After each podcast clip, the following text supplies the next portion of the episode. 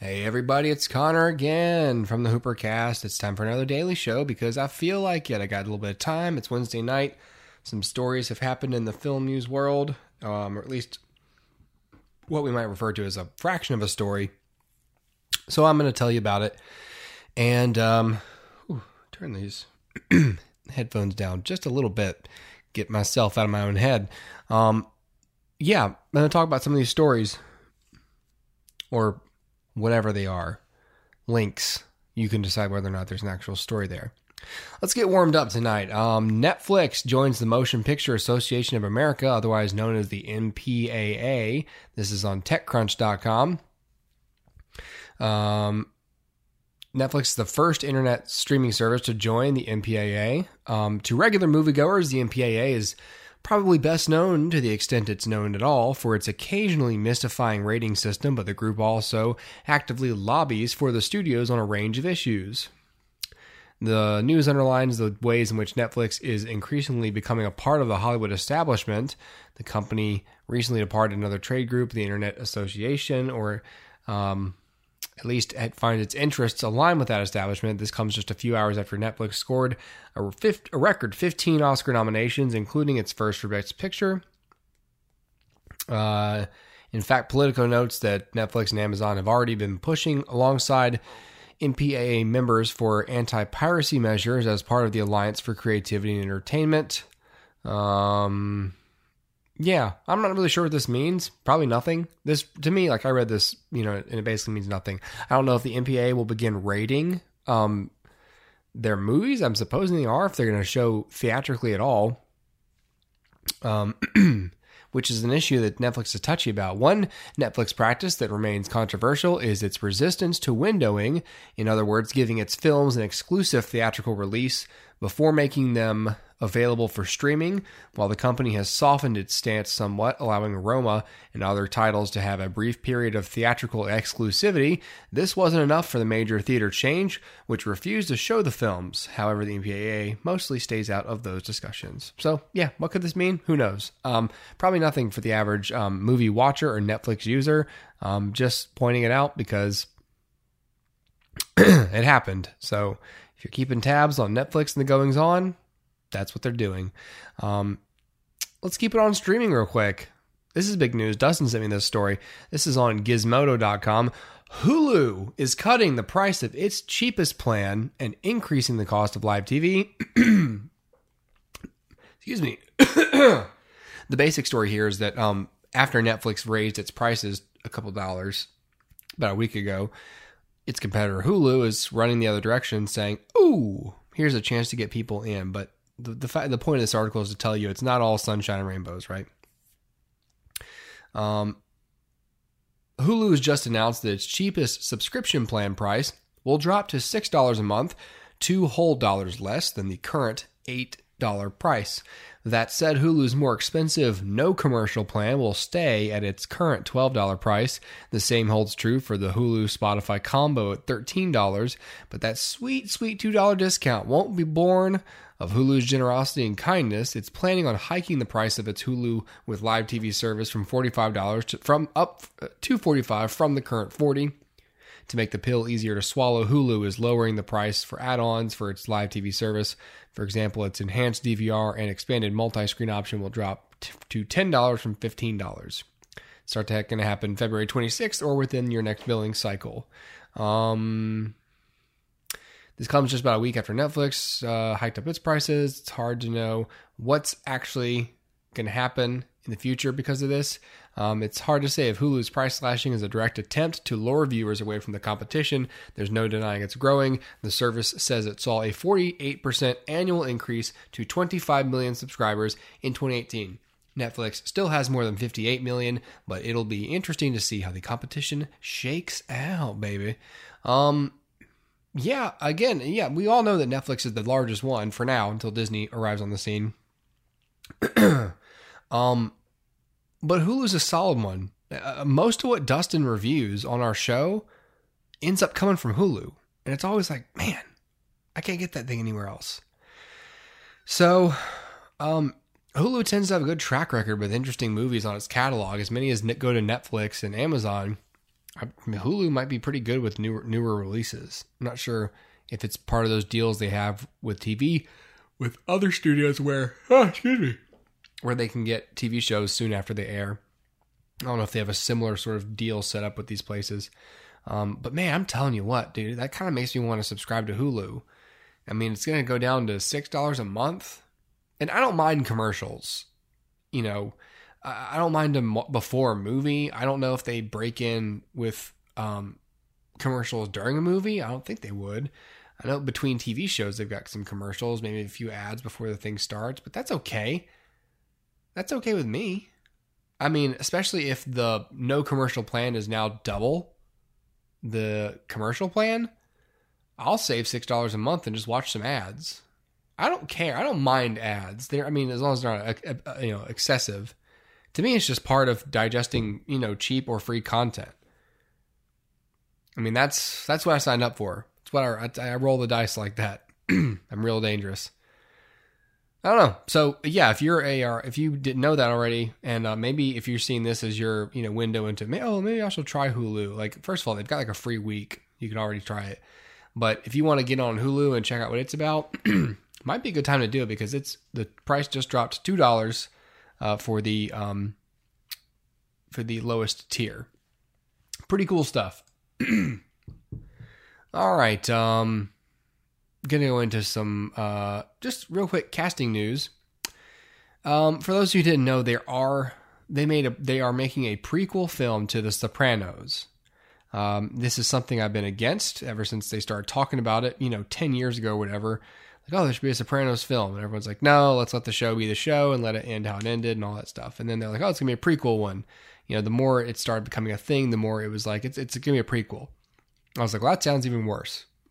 You know, like a young what young Tony, young Paulie, young Big Pussy, uh, you know, a younger um, Uncle Junior. Like, come on, all these characters, you're just gonna put them all younger. Who's gonna play Tony Soprano? Well, they have cast young Tony Soprano, and the role, the actor who is going to play young Tony Soprano, the younger version of Tony Soprano, made famous and iconically played perfectly by James Gandolfini is Michael Gandolfini. That's right. James Gandolfini's son will play younger version of Tony Soprano. The film is called The Many Saints of Newark. Um James Gandolfini, of course, originated the role of the crime family boss for the groundbreaking HBO series, which collected dozens of awards during its run from 1999 to 2007 and celebrated its 20 year anniversary this month. He died unexpectedly in 2013 at the age of 51. Uh, Michael Gandolfini said in a statement to the LA Times on Wednesday today. It's a profound honor to continue my dad's legacy while stepping into the shoes of a young Tony Soprano. I'm thrilled that I'm going to have the opportunity to work with David Chase and the incredible company of talent he has assembled for the many saints of Newark. So, if you just in case you thought like why they oh the cast his son nepotism, he is an actor. He stars on HBO's The Deuce. Um, got a good relationship with HBO. I'm assuming with David Chase, obviously. Um, Let's see. Um, the prequel will be set amid the deadly Newark riots that erupted between rival Italian and African American mobsters in the 1960s. Some beloved characters in the television series are also expected to reappear. Um, also starring Alessandro Nivola, Vera Farmiga, Jon Bernthal, Billy Magnussen, and Corey Stoll. Oh, that's some good people. I didn't know the other casting news. Uh, Jon Bernthal is the Punisher, or Shane from The Walking Dead, if you don't know who he is. Vera Farmiga, you've seen her in a lot of things. Um, um, but uh, God, she was just recently in Green Book, wasn't she? Um, Vera Farmiga is uh, is in um, Bates Motel, uh, The Departed. Google Vera Farmiga. You've seen her before, and I guarantee you like her. I don't know who Billy Magnussen is, but Corey Stoll, uh, he's the guy from um, House of Cards, and he played Darren Cross in Ant Man. Um, he's you know the Yellow Jacket. Corey Stoll's a great actor. Sopranos creator David Chase will again co-write and co-produce the ensemble drama with Lawrence Konner. The film will be directed by Emmy winner Alan Taylor. Ooh, oh boy. The film will be directed by Emmy winner Alan Taylor, who has helmed several episodes of The Sopranos, HBO's fantasy epic Game of Thrones, and Thor: The Dark World, arguably the worst Marvel movie of their 22 film lineup. That last line was not in the article. That's ad libbed by myself. That's my opinion. It's just generic. But you could argue that this sort of thing, you know, that Thor: The Dark World was just not Alan Taylor's strong suit, and he just sort of went for the money, um, the notoriety, whatever. But you know, he's a friend of The Sopranos, and obviously does many um, episodes of Game of Thrones. So um, hopefully he can direct this movie. Um, honestly, like when I first saw the news of Michael Gandolfini playing young Tony Soprano, I was like, oh, great. But then I thought, well, it's actually perfect because it's going to be hard to see anybody who isn't, you know, the likeness of James Gandolfini playing Tony Soprano. You just you can't just cast someone else in that role and expect us and expect me to believe that that's Tony Soprano. It's such an iconic character to me, and it's one of those where you just it's sort of like getting someone else to play Tony Stark. It's like I I just would have a hard time, you know, seeing somebody else taking on this character even at a younger age, you know, um, and you want me to believe that this is, you know, that this is him.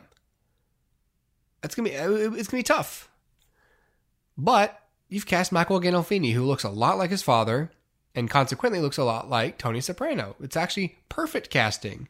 Now, of course, the downside to this is okay, how good of an actor is he? How good will he be at playing Tony? Now, granted, this predates a lot of Tony's, a lot of what's going on with Tony as a character, growing, uh, you know, in the actual Sopranos, where it's dealing with being the boss and dealing with these um these blackouts he has and family stress. You know, there's a whole other laundry list of things going on for Tony Soprano in this prequel movie that's not going to be, you know, anything like what he dealt with in the Sopranos show. So it's not like, you know, it's not like Michael Gandolfini is going to be Tony going to therapy or Tony arguing with Carmela or Tony, you know, you know, dealing with um, you know, how to manage his crew. You know, this isn't this isn't that. This is Tony being at the bottom of the totem pole and Tony being a lot more impulsive and um, aggressive. It's still him dealing with his mother, but this remember this is a whole different area of Tony Soprano's life.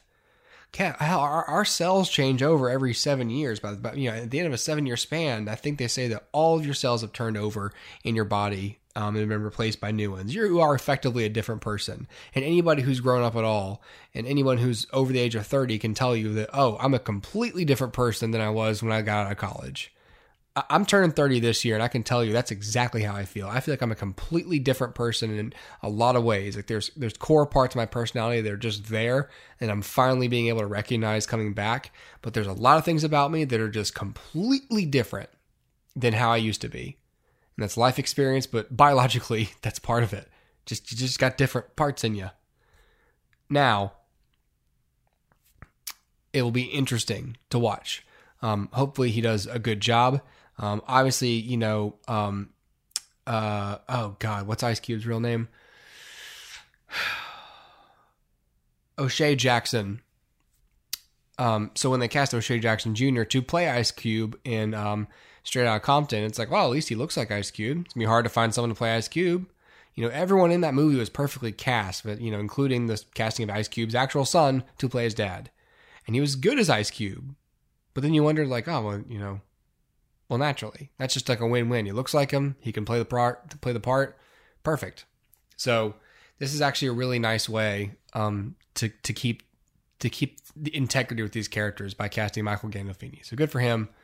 Good for the movie. Good for David Chase. I'm actually now one step closer to actually seeing this film. so there we go. All right. Also in film news, how long has this recording been going? I don't think it's even really well, it's going, but doesn't have a counter on it.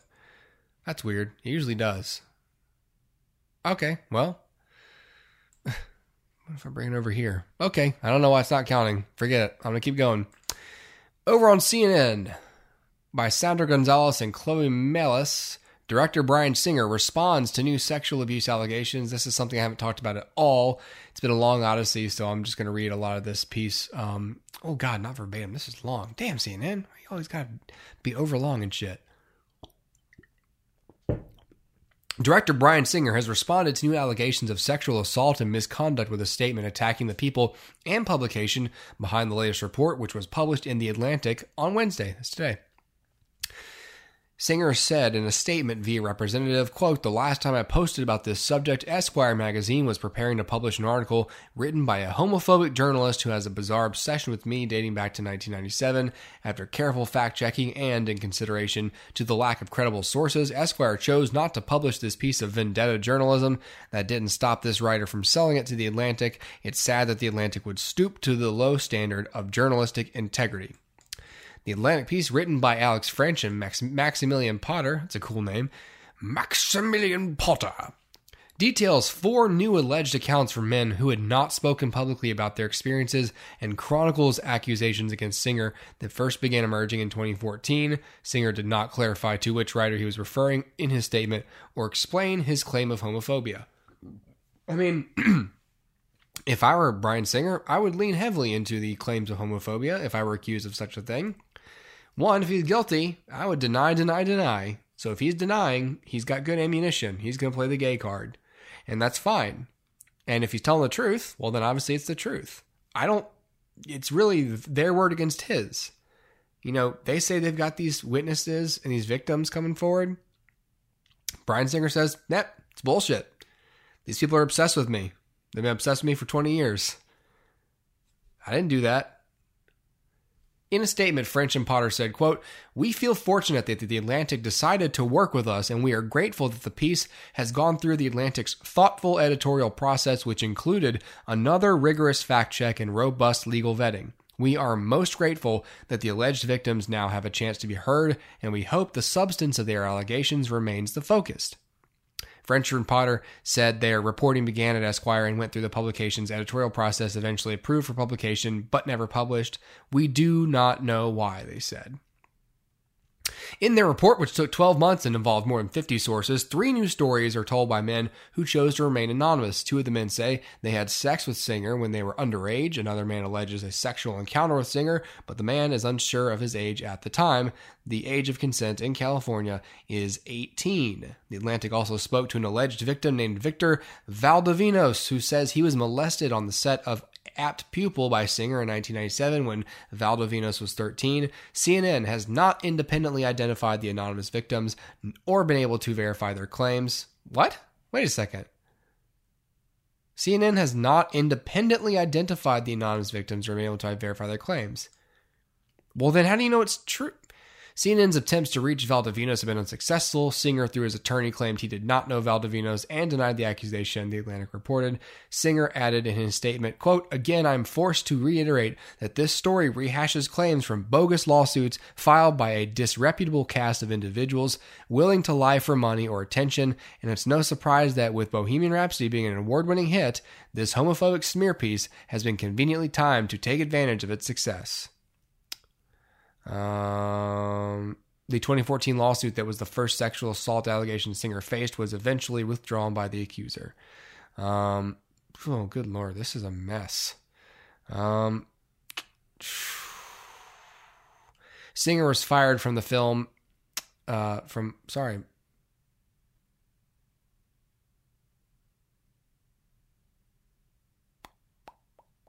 This is weird. Oh boy. Oh, okay. Yeah, I don't know what to think of this. I it's it's always hard to tell. This is why you just can't know until you actually know something.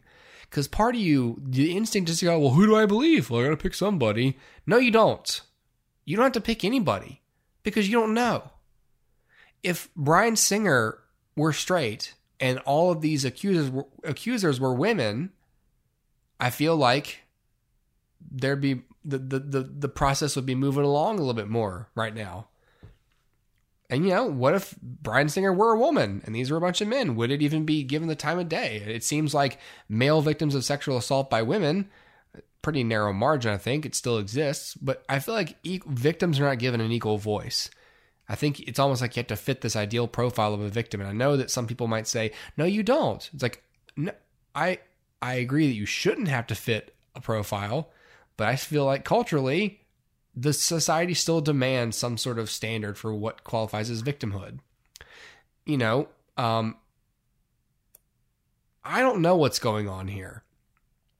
I know that I have a usual suspects poster up in my office, and now with Kevin Spacey and Bryan Singer's uh, sexual abuse uh, troubles, I'm just thinking like, man, I don't know if I can keep this poster up.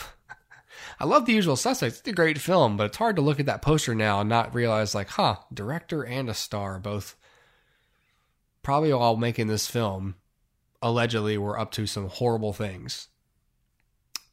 So I don't know. I mean, you want to give voice to the victims, and so if these are credible claims, then it's you know it's horrible, and Singer should face charges. Um, but if they're BS, then those people should have to you know pay in some way. Um, the fact though that the story was researched for a year, fifty sources, um, four victims, or four plus victims, um, you know, and then the two different publications vetted the story and only one chose to run it. You know, objectively, I would I would feel like, well, I'm sure that the journalists are telling the truth then. Now, I'm not a rah rah journalism guy. I'm, I, I work in in some capacity for the news, but I have a horrible opinion of the press. It's got nothing to do with Donald Trump. It's all about people wanting to get clicks. And so people just yeah, a little bit lazy with the facts sometimes. Look what just happened with this uh, these the Covington uh, Catholic school kids. We saw a video, we thought that was the way it was, and then it turns out that's not the way it was. And only a couple journalists actually apologized and said, "I'm sorry, I jumped the gun." The rest of them just deleted tweets like a bunch of coward ass bitches. Okay? So I don't have a high opinion of journalism as a default. I'm not, and I don't, I'm, I'm not um, aggressive. I have no animosity towards journalists. I just, it's been a saying for a long time, long before the Trump administration, long before the Bush administration. It's always just been, you can't believe everything you read. And that phrase got morphed into, you cannot believe everything you read on the internet. Because just anybody can write shit anonymity runs rampant. So many people can claim so many things without ever having to be found. Now, journalism still exists, though. The way that they vet sources remains the same. They look into your credentials, your credibility, the facts, the timeline that you are trying to establish. They corroborate it, see if it lines up with other shit. Cops have been doing this for decades. The FBI, I mean, that is how people verify truth. There are methods, and journalists know how to do that. Good journalists know how to do that. So I'm inclined to believe the report. But I also definitely can recognize there's a chance that this is all bullshit and that people are out to capitalize on the success of Bohemian Rhapsody and to smear Bryan Singer. But I also ask, why? Why though? But why you? So, you know, just because someone denies something doesn't mean it didn't happen. Now, by the same token, just because somebody, just because, just because something may have happened didn't doesn't mean that it did happen. Yeah, he may have done that thing that he may have done those things to those people, but he also might not have done it. And until we actually know, you really shouldn't rush to judgment. I don't know. It's a horrible situation. Hope it gets resolved soon because all this ambiguity just makes everyone nervous and bite their fingernails and go, "Oh my God, who's guilty?" We've been talking about this for years. We still don't know the the, the truth, and the, you know we were we were happy not knowing it happened and not knowing the truth that way. But now that we know something happened and somebody's lying, we want to know who because we have all this anxiety about it. Let's hurry up and get this nipped in the bud. I want to know what happened. just hurry and relieve the tension for me, please, so I can go back to enjoying. Can I can I enjoy these movies or should I not enjoy these movies? So for me, it's like it's like pending litigation or whatever, like waiting for your sentence to come down. You know, you're watching a movie, you want to watch like X Men, you go, oh god, you know, Bryan Singer really did a great job with it. Oh, I don't want to say good things about him because he's like under investigation. Oh god, I wish I knew the conclusion because I want to know whether or not I can like this film or not. Boy, hope that gets uh, figured out soon. Both for the victim's sake and for Bryan's sake. Whoever's innocent here, for their sake, I want this story wrapped up. Let's come on. A couple more stories here tonight. Here's one I'm not really going to talk too much about because I did not see Green Book. The article's on the New York Times. I'm not, you know, why do the Oscars keep falling for racial reconciliation fantasies? And many Oscar bait movies, interracial friendships come with a paycheck and follow the white character's journey to enlightenment. So they're complaining about Green Green Book. He, Wesley Morris is. Um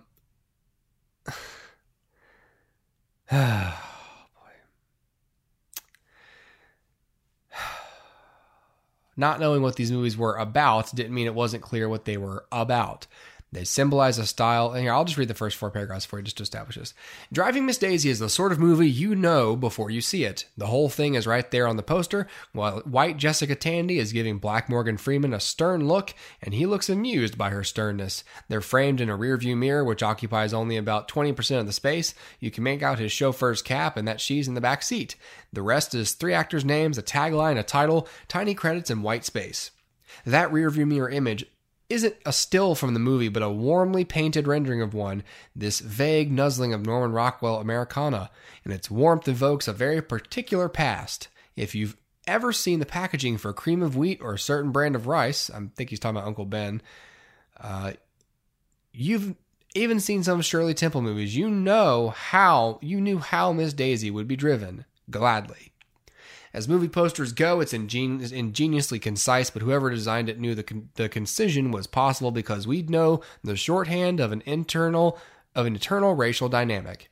I got off the subway last month and saw a billboard of black Kevin Hart riding on the back of white Bryan Cranston's motorized wheelchair. They're both ecstatic, and maybe they're obligated to be. Their movie is called The Upside. A few months before that, I was out getting a coffee when I saw a long, sexy billboard of white Viggo Mortensen driving black Mahershala Ali in a minty blue car for a movie called Green Book. Not knowing what these movies were about didn't mean it wasn't clear what they were about. They symbolize a style of American storytelling in which the wheels of interracial friendship are greased by employment, in which prolonged exposure to the black half of the duo enhances the humanity of his white, frequently racist counterpart. All the optimism of racial, racial progress, from desegregation to integration to equality to something like true companionship, is stipulated by terms of service. 30 years separate Driving Miss Daisy from these two new films, but how much time has passed really? The bond in all three is conditionally transactional, possible only if it's mediated by money. The upside has the rich quadriplegic author Philip Lacasse, Cranston, hire an ex con named Del Scott, Hart, to be his life auxiliary. Green Book reverses the races so that some white muscle, Mortensen, drives the black pianist Don Shirley, Ali, to gigs throughout the Deep South in the 1960s. It's the upside down. These pay for playmate Transactions are a modern pastime different from an entire history of popular culture that simply required black actors to serve white stars without even the illusion of friendship. It was really only possible in the post integration America, possible after Sidney Poitier made black stardom loosely feasible for the white studios, possible after the moral and legal adjustments won during the civil rights movements, possible after the political rem- uh, recriminations of the black power and black exploitation eras let black people regularly frolic among themselves for the first time since the invention of the Hollywood movie possible basically only in the 1980s after the movements had more or less subsided and capitalism and jockey white paternalism ran wild. Okay, um, I'm not going to read anymore because this is horseshit. Granted, I haven't seen Green Book, but we talked about on the show. Dustin reviewed it very, very uh, uh, concisely, as he likes to say, concision. It's a movie about about how racism is bad. It's about how two men become friends despite one of them being a racist. I mean, it's about the races coming together and finding common ground. That's what Pete Farrelly actually said when he won the uh, um, um, Golden Globe Award for either Best Director or, or, or Best Picture. I think the Best Picture, musical or comedy or whatever. Green Book won, and Peter Farrelly went up there and said, I want to make a movie about finding common ground because I think that's what is sorely needed. I think that's what we can agree that we all need, and it's possible. He, he, you know, it's not about this person's right, this person's right. It's about finding what makes us common as human beings. And it should be really easy to do that in the age of the internet. And, and, and despite, you know, despite what Wesley Morris says, we have come a long way. Look at how things actually were when Driving Miss Daisy was made. Look at how things were in the in the period it's depicting. Green Book, you know, he's talking about well, how far, how much has things changed? Really, a fucking lot, dude. Green Book is a period piece. It might be made this year, and I'm sure the argument can be made like, oh, it really does reflect, you know, race is still in Nevada. Yeah, ra- race relations aren't great right now. But compared to pre 1963, shit. Night and god darn day, man. It, it makes me mad when I see things like this talking about, like, here's why you shouldn't enjoy these films that are good. One, Green Book's nominated for Best Picture. It's not just a feel good, saccharine movie, it's a compelling story that the Academy felt like deserved a nomination. Now, by my own logic, you know, take with that with a grain of salt if you choose. The point is, everyone I've heard talk about Green Book says it's good. Critics love it. Audiences love it. That's a good film. Period. This is like Arm. It's like reading an Armond White article. Like, oh, oh, you can love Toy Story, but it's really just a bunch of product placement and uh, you know a sad statement about about how uh, consumerist we are as a nation. Oh, fuck off! It's a movie about growing up, about moving on, about finding your purpose, about friendship, about family, sacrifice. It's about a lot of things, and you're fixated on this weird point of view that it's about product placement just because the characters are toys that actually fucking exist and you can buy? Are you out of your mind? That's why Toy Story didn't have a 100%. Toy Story 3 doesn't have a 100% Rotten Tomatoes because Armond White, because of stuff like that. Narrow mindedness like that. Narrow mindedness that movies like Green Book discourage hey, don't be so narrow minded. You know, we're not so different. Open your mind up a little bit. Be receptive to new ideas and new people. You might just find out that you like it and that we can be friends. And how much better that would be than holding on to your prejudices or staying on your team. This is the kind of shit that's holding us back. Okay? This is the kind of stuff that's holding us back from actually making progress and, and retaining progress. You want to piss off white people?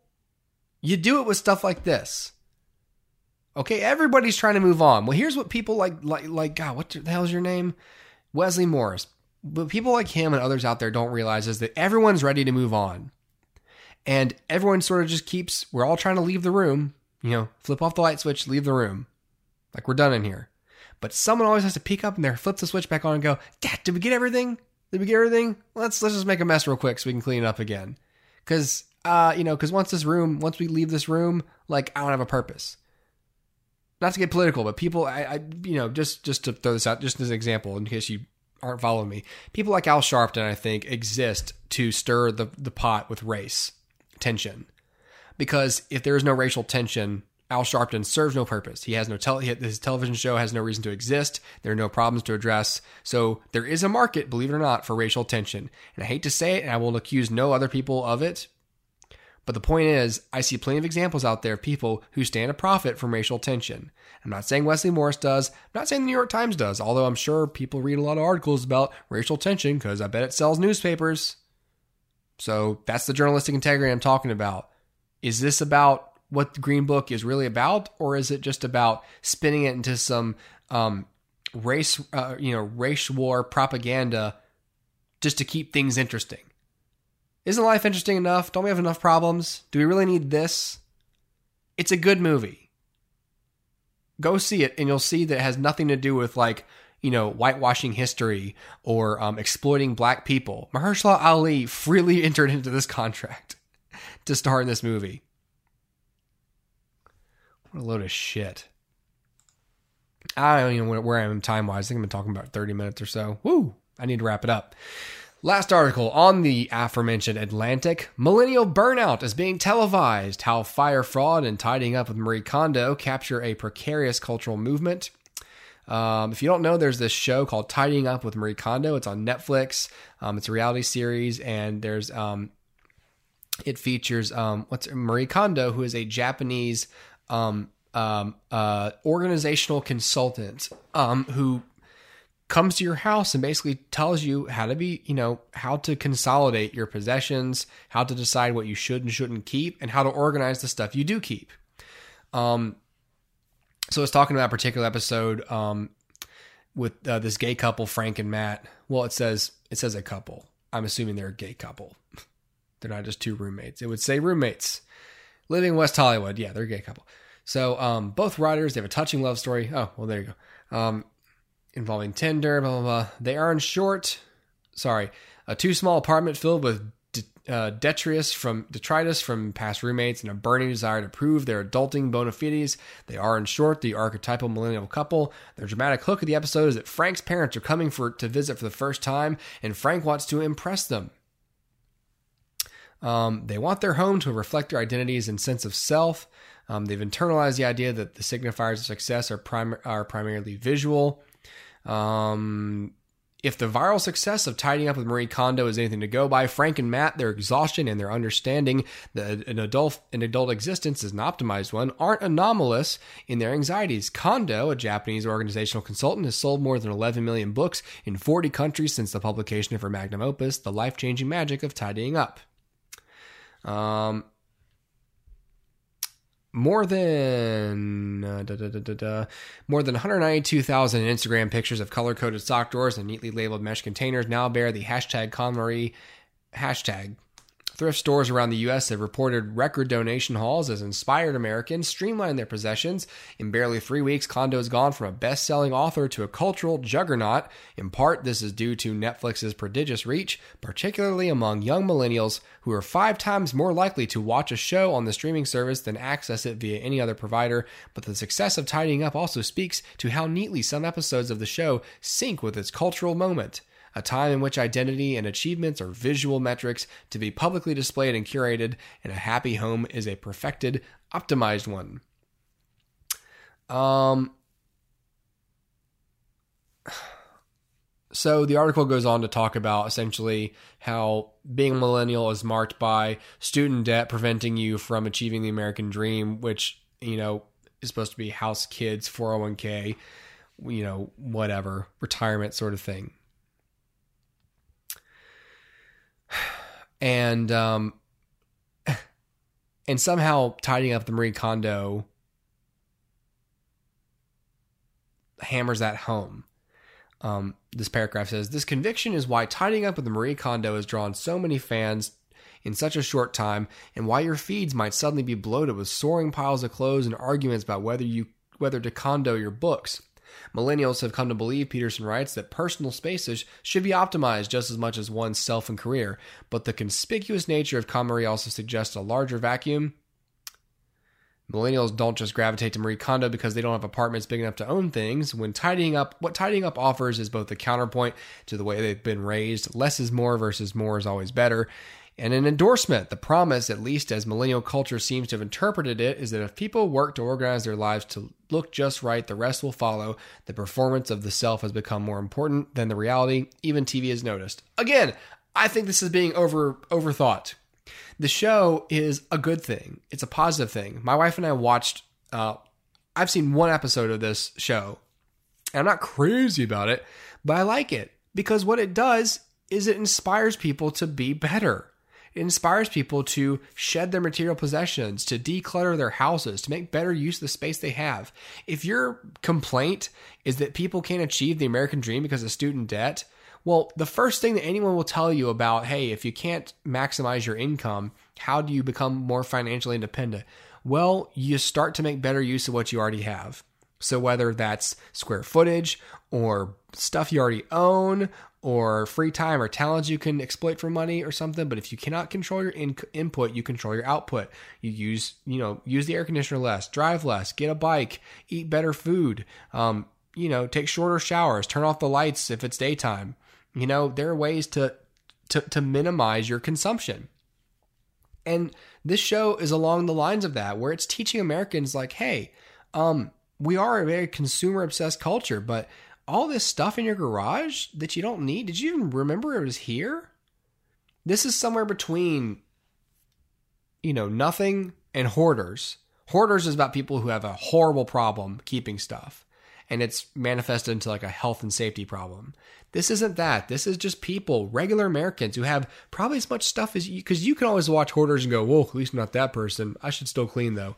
This, these people on this show are you. They don't have a crap load of stuff, but a lot of what they own is junk or not being used or could be consolidated. So after she helps you, you know, pair out the clothes you're not actually wearing and you're keeping for no reason, Um, she helps you organize what you do have. My drawers are better organized now because of the way she, the way we learned to fold our clothes. It looks cool. It's little neat sushi rolled clothes. I love it. I got way more space. I got way more space in my closet for other stuff.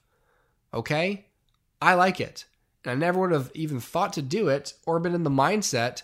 That's the thing. I, what, what, what's, what, what's your what's your gimmick? You think that I need to be in the mindset to be more minimalistic without being prompted? I got news for you. I'm lazy. I'm not doing anything unless someone makes me feel like I should do it. And I'm receptive to it. Everyone wants to be more efficient. Well, the show shows somebody who's going to tell you how to do it. And people like that. They just need a little push. And then they can improve their own lives. So for you to suggest that this is a bad thing, I think they have it all wrong here. The that the bill of goods that the uh, millennials have been sold is that if you make your life look perfect, like on Instagram, um, the rest will follow. Like they're saying that obviously that's not the right thing, but it's like that. It's like this is what um, Marie Kondo is teaching people that as long as you look perfect, you are perfect. That's not what she's about. That's not what the show's about. It's about making better use of what you have and minimizing your attachment to things. When in the F did that become a bad thing? I mean, the the back half of the show really has been about how the way things are in the culture, the way that they're spun to make you think. Like, just be honest with yourself. What do you actually think? Do you believe shit like this article? Or do you have your own opinion and do or do you like the thing? Just be honest with yourself. If you like a thing, why do you like it? Tell me why you like it. Can you explain why you like it? If you hate it, why do you hate it? Sometimes it's I just it's just not my thing. Okay, just because you don't like it, is it offensive and an affront to an entire culture? Probably not. If you love it, does someone not liking it an affront to you? No.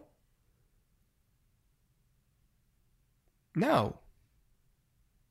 Relax. I think a big problem these days is people think that they have to have a hot take on everything.